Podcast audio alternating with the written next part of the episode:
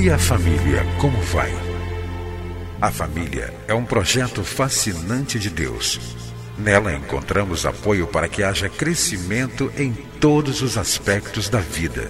No entanto, para que esse projeto seja bem sucedido, é preciso seguir os padrões do idealizador da família.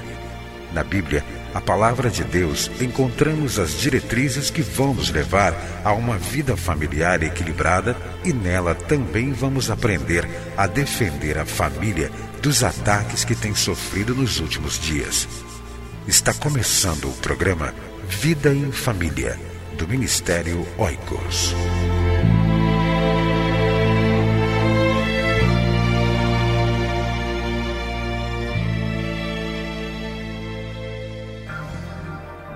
Quer fazer um trabalho dinâmico com casais e famílias da sua igreja? Adquira os livros Dinâmicas de Grupo para Casais e Dinâmicas de Grupo para Casais e Famílias. Visite-nos em www.cliquefamilia.org.br ou envie um e-mail para oicos.cliquefamilia.org.br.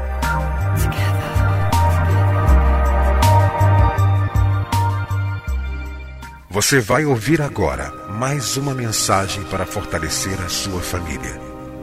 Olá, como vai você? Dou graças a Deus por estar mais uma vez com o programa Vida em Família, um programa do Ministério Oicos, Ministério Cristão de Apoio à Família. Dando continuidade à nossa série de estudos sobre os impactos, as influências das obras da carne e o fruto do Espírito na vida conjugal e em família, queremos estudar sobre o primeiro pecado, a primeira obra da carne, de uma vida distante de Deus ou de uma pessoa que não se deixa ser controlado pelo Espírito Santo, pode produzir em sua vida. Paulo alista, então, 15 obras da carne. A primeira obra é a imoralidade sexual. Algumas traduções tra trazem a palavra prostituição. Paulo começa a enumerar as obras da carne que atingem o campo da sexualidade. Na língua grega, idioma em que foi escrito o Novo Testamento, Paulo usa o termo porneia. O termo usado por Paulo inclui prostituição, mas é mais do que isto. Porneia é usada para qualificar toda e qualquer relação sexual ilícita ou imoral. Porneia no grego é o amor, entre aspas, que é vendido. Daí a palavra porne, que significa prostituta. Prostituta é aquela que vende o seu corpo para que um estranho tenha prazer sexual. Na Grécia Antiga era comum relações sexuais antes ou fora do casamento. Demóstenes, é, de Atenas, que viveu entre 384 a.C. e 322 a.C., foi um orador e político grego, e ele escreveu certa vez: Mantemos amantes para o nosso prazer, concubinas para as necessidades diárias do corpo, mas temos esposas a fim de produzir filhos de modo legítimo e de ter uma guardiã fidedigna dos nossos lares. Praticamente todos os ilustres personagens gregos do tempo de, dos tempos antigos tinham suas amantes. Na Grécia, no tempo de Solon, se deu a primeira legalização da prostituição, onde o Estado controlava os prostíbulos e os lucros eram canalizados para a construção de templos. A imoralidade que fazia parte da Grécia contaminou Roma. A imoralidade chegou a Roma de forma tão avassaladora que Calígula, o terceiro imperador romano, que reinou entre 34 e 41, teve como amante a própria irmã Drusila, e Nero, Nero não poupou a própria mãe Agripina. A imoralidade sexual, além de ter a conotação de prostituição, podemos também incluir, como porneia, se aplica a adultério, a fornicação, o homossexualismo, a pedofilia, o incesto, a bestialidade e, nos dias modernos, também a pornografia. Paulo, preocupado com a pureza dos novos cristãos e do viver diário na família, afirma que a imoralidade sexual deve ser banida e que se houvesse imoralidade na vida dos crentes, a causa estava num viver distante dos padrões de Deus e de uma vida vazia do Espírito Santo. A imoralidade sexual sempre foi e é e continuará sendo uma das grandes pragas que procuram minar a vida do cristão e que tem afetado desgraçadamente muitos casamentos e famílias hoje.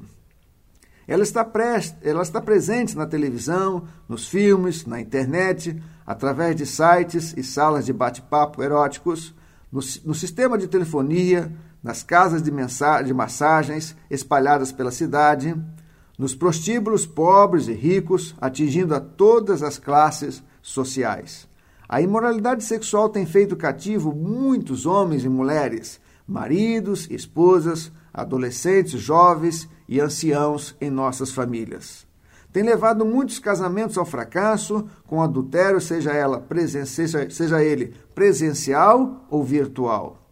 Muitos se tornaram escravos do vício sexual, dentre eles está a pornografia. Quais são então as recomendações de Paulo para que não nos deixemos o pecado da imoralidade fazer morada em nossa vida pessoal e afetar o nosso casamento e a nossa família? A primeira recomendação de Paulo é a abstenção total. Diz a palavra de Deus em 1 Tessalonicenses capítulo 4, versículo 3: Abstenham-se da imoralidade sexual. Se você quer viver bem no casamento e na família, pratique a primeira recomendação: abstenham-se da imoralidade sexual. A segunda é, recomendação do apóstolo Paulo está em 1 Coríntios, capítulo 6, versículo 18. Fuja sempre da imoralidade sexual quando se apresentar uma oportunidade. A terceira recomendação está em 1 Tessalonicenses, capítulo 3, versículo 5. Mortifique essa tendência humana. Faça morrer tudo que pertence à natureza terrena de vocês, dentre elas a imoralidade sexual. Em quarto lugar, conscientize-se conscientize que o pecado da imoralidade sexual é um pecado que atinge não somente a seu espírito, a sua alma, mas também o seu corpo, porque diz a palavra de Deus: quem peca sexualmente peca contra o seu próprio corpo. 1 Coríntios, capítulo 6, versículo 18. E em quinto lugar, nosso corpo pertence a Deus e não deve ser usado em hipótese alguma para a imoralidade. Paulo deixou bem claro essa afirmação em 1 Coríntios, capítulo 6, versículo de número 13. E alguns conselhos práticos para nós vivermos bem nos dias de hoje. Em primeiro lugar, se você tem problemas nessa área, se você está cativo à imoralidade sexual, à pornografia, ao adultério, à fornicação, ao homossexualismo, ao incesto ou à bestialidade, em primeiro lugar, é muito importante reconhecer o seu pecado, reconhecer esse problema na sua vida pessoal. Em segundo lugar, confesse-o a Deus. Diga para Deus da sua fraqueza, diga para Deus da sua escravidão nesta área. E também ao próximo. Procure uma pessoa e confesse o seu pecado a uma pessoa, para que possa ajudar você no combate diário desse problema na sua vida. É um mentor na sua vida, vai ser aquela pessoa que vai estar ao seu lado nesta luta. Em terceiro lugar, procure ajuda, procure aconselhamento pastoral, procure um aconselhamento é, de um conselheiro cristão, procure a ajuda de um terapeuta cristão para que você possa superar esse problema na sua vida. Em quarto lugar, entenda que essa luta contra a imoralidade sexual deve ser travada todos os dias e que cada dia é uma batalha. Então, a nossa oração é que você se afaste da imoralidade sexual. Se você quer viver bem consigo mesmo diante de Deus, no seu casamento, se você é casado, na sua família, é muito importante que você não cultive na sua vida essa obra da carne que é a imoralidade sexual, a porneia. Se afastando da imoralidade sexual, seu casamento se, tará, se tornará mais forte e a sua família mais saudável. Que Deus, o Criador da família, ajude você a viver bem em família. Entre em contato com o Ministério Oicos, escrevendo para a Rua Marise Barros, 479, Sala 7, Maracanã, Rio de Janeiro CEP 20.270-003 ou através do nosso site na internet www.cliquefamilia.org.br. Que Deus abençoe a sua casa. Esteja conosco na próxima edição de Vida em Família.